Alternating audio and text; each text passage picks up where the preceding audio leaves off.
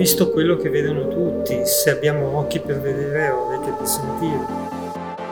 Io avevo scommesso 3.000 lire sulla vittoria del Chievo contro l'Inter. Il Chievo vinse 2-1 e io vinsi 330.000 lire.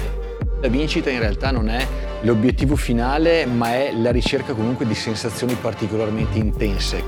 Non è il tempo di gioco che è un mezzo per poter vincere più soldi, sono i soldi che sono un mezzo per prolungare il tempo di gioco. L'obiettivo è giocare, giocare, giocare.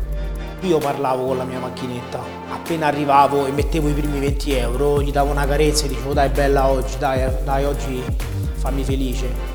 Il gioco, così come l'alcol e altri tipi di dipendenze, diventa la soluzione momentanea a tutte le difficoltà interiori, relazionali, di vita, esperienziali che io posso avere.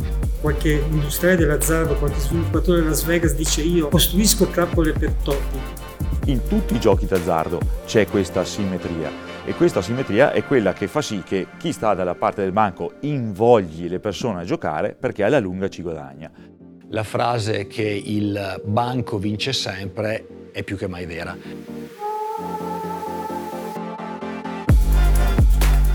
Payout è una finestra sul gioco d'azzardo e il suo complesso mondo, realizzato all'interno del progetto MAP della Fondazione San Gaetano.